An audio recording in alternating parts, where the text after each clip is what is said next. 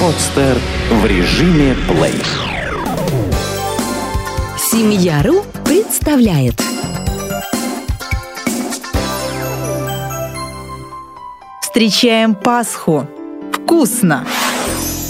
Пасха – главный праздник богослужебного года. В Пасхе вся суть христианства, весь смысл веры. Истории этого праздника не меньше пяти тысяч лет. Интересно, что у Пасхи нет определенного дня празднования, как, например, у Рождества или Благовещения. Это праздник переходящий. Каждый год у него новая дата празднования, которая устанавливается по лунно-солнечному календарю. Этот день выпадает на период от 7 апреля по старому стилю, 22 марта по новому, до 8 марта по старому стилю, 25 апреля по новому. В 2012 году православные христиане Пасху будут праздновать 15 апреля, а католики – на неделю раньше, 8 апреля. В дореволюционной России церковь не была отделена от государства, и вся жизнь подчинялась православным традициям. На время Великого Поста закрывались театры, увеселительные заведения, не проводились балы, праздники. В ресторанах подавалась только постная пища.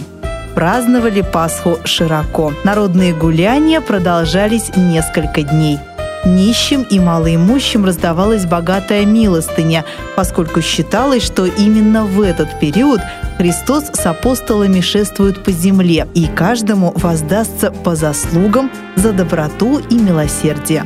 В домах накрывали столы, на которые ставилось лучшее из того, что могла позволить себе семья. В богатых семьях на стол подавали до 48 блюд по числу дней поста – После долгого покаяния и воздержания на Пасху разрешалось вкушать скоромные продукты. Хозяйки могли показать все свое кулинарное мастерство. Прошли годы, период, когда религиозные праздники не только не отмечались, но и даже не упоминались, ушел в прошлое. И сейчас все больше людей приходят в храм. Основы и традиции православия – важная часть русской культуры, которая постепенно возвращается в обычную жизнь. Правда, большинство людей пока соблюдают лишь некоторые традиции, касающиеся атрибутики праздника. Год от года все больше людей не только соблюдают внешнюю сторону праздника, но и соблюдают посты, ходят в церковь. Семь недель до празднования Пасхи верующие соблюдают Великий пост. Самая строгая неделя поста – последняя, та, что перед Пасхой. Эта неделя носит название Страстной Седмицы. Пост с точки зрения верующего человека – время очищения от греховных помыслов, время ограничения мирских соблазнов и увеселений. В этот период не употребляются в пищу продукты животного происхождения – мясо, молоко, творог – сыр, яйца. Разрешено употреблять овощи, крупы, каши на воде. На Благовещенье и в день входа Господня в Иерусалим разрешается есть рыбу. День входа Господня в Иерусалим, он носит также название «Вербное воскресенье», празднуется в воскресенье за неделю до Пасхи между Лазаревой субботой и Страстной седмицей. В этот день народ Иерусалима приветствовал Спасителя, въехавшего в город верхом на осле. Въехать в город верхом на осле значило прибыть с миром, в то время как въехать в город на коне означало приехать с войной. Народ устилал путь Иисуса Христа пальмовыми ветками. В славянских странах в силу климатических условий пальму заменила верба. В вербное воскресенье христиане несут в храм веточки вербы, Дома ставят их в вазы и размещают у икон.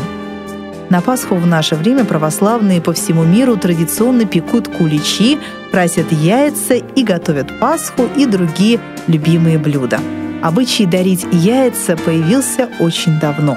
По преданию, Мария Магдалина пришла к римскому императору и протянула ему яйцо со словами «Христос воскрес».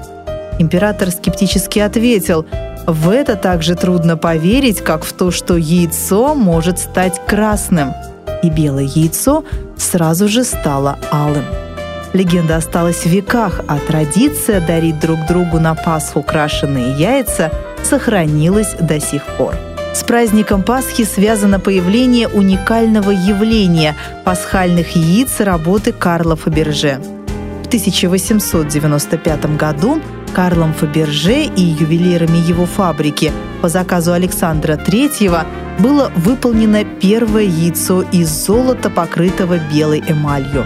Внутри яйца был спрятан сюрприз – золотая курочка, а в курочке – небольшая рубиновая корона. Это был пасхальный сюрприз, который император Александр III преподнес своей супруге, императрице Марии Федоровне. После изготовления первого яйца Карл Фаберже стал придворным ювелиром и получил заказ изготавливать каждый год пасхальные яйца для императорской семьи.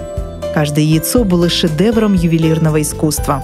В качестве исходного материала ювелиры брали золото, серебро, драгоценные камни. Иногда в ход шли редкие сорта древесины и горный хрусталь. Каждое яйцо требовало год кропотливой работы, причем Карл Фаберже привлекал именитых ювелиров, и для каждого мастера и его команды это было наивысшим проявлением почести. Всего было изготовлено 54 яйца для императорской семьи. Были и заказы от состоятельных семейств. Всего в период с 1885 по 1917 годы было изготовлено 71 пасхальное яйцо. После революции некоторые произведения работы Фаберже были утрачены. Сейчас в мире в различных музеях и частных коллекциях хранятся 62 яйца. Яйца, предназначенные императорской семье, были намного роскошнее изготовленных по частному заказу. Пасхальные яйца Фаберже – культурный феномен царской России, бесценное наследие страны и вызывают пристальный интерес людей всего мира. Многие пасхальные традиции сохранились и соблюдаются христианами во всем мире. Одной из традиций стало ежегодное крашенье яиц и изготовление пасхальных куличей, других традиционных пасхальных блюд. Представляем вашему вниманию некоторые из них – Крашеные яйца. Яйца можно раскрашивать в разные цвета, но традиционно на Руси яйца красили в красный цвет, который олицетворял торжество веры. Самый распространенный и безопасный способ – окраска яиц при помощи луковой шелухи. Яйца нужно вынуть из холодильника заранее, чтобы они не были слишком холодными – Луковую шелуху тщательно перебирают, промывают, закладывают на дно кастрюли, сверху укладывают яйца, заливают холодной водой. Чтобы скорлупа не треснула, в воду добавляют соль. Парят, как обычно, от 5 до 7 минут до полной готовности. Яйца приобретают красный, красно-бурый, кирпичный, бордовый цвет в зависимости от крепости лукового отвара. Кроме лука, в качестве красителя используют сок свеклы, шпината, куркуму. Яйца широко используют в декорировании интерьера. Для этого можно раскрасить и расписать пустые яйца. В яйце протыкают две дырочки и выливают содержимое. Подставки для яиц можно слепить из соленого теста. Роспись яиц – любимое развлечение детей – Вместе с детьми можно раскрашивать деревянные яйца, яйца из папье-маше. На праздничном столе обязательно должна быть Пасха. Иногда называют ее также Паской. Пасху готовят из творога, причем творог должен быть наилучшего качества – свежим, однородным, сухим. Если творог влажный, его нужно предварительно поставить под гнет. Для приготовления Пасхи вам понадобится пасочница – специальная деревянная форма из четырех дощечек. На досках обычно высечены буквы ХВ, что означает «Христос воскресе». Творог для Пасхи перетирают через сито. Не рекомендуется пользоваться мясорубкой. Масса может получиться вязкой. В протертый через сито творог добавляют яйца, можно только желтки – мягкое растопленное сливочное масло, сметану или сливки, сливки лучше брать 30% жирности, сахар. Пасхи бывают сырые, вареные, заварные. Пасху можно добавить изюм, цукаты.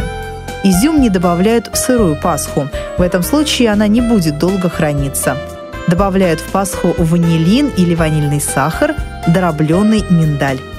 Сырую пасху выставляют на холод, не на мороз, на 12 часов.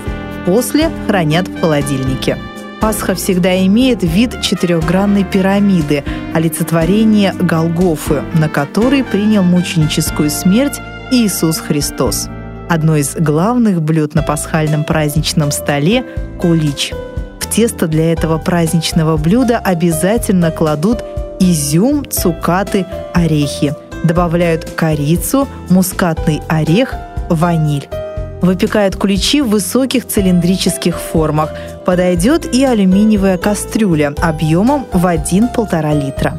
Форму тщательно смазывают размягченным сливочным маслом. Существует множество рецептов приготовления куличей.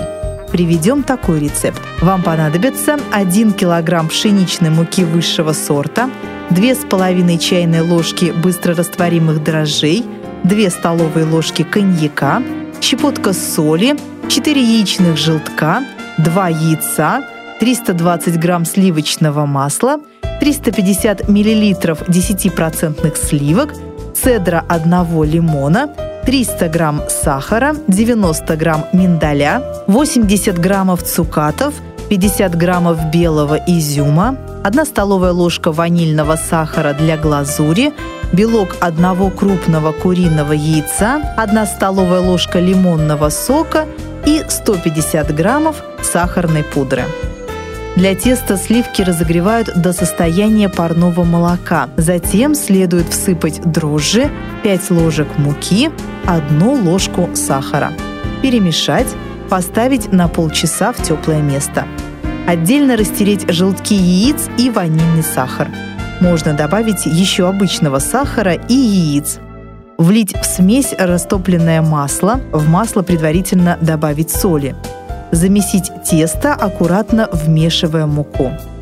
Накрыть полотенцем и поставить на 2 часа в теплое место. Тесто не перемешивать. После того, как тесто поднимется, добавить миндаль, изюм, цукаты, влить коньяк, перемешать. Отстаивать еще час. Тесто в форму добавляйте на одну треть формы, можно наполовину, но не больше. Поднявшееся тесто не должно выливаться из формы. Выпекать 45 минут при температуре 180 градусов Цельсия. Украсить глазурью. Глазурь лучше начать готовить в момент, когда только поставили куличи в печь. Белки взбить до пены, постепенно вмешивая сахарную пудру. В самом конце добавить сливки и, продолжая взбивать, влить лимонный сок – Выпеченные куличи поддержать в форме 5 минут. В этом случае под воздействием собственного пара выпечка с легкостью извлечется. Украсить глазурью готовые куличи. Приятного аппетита со светлым праздником Пасхи!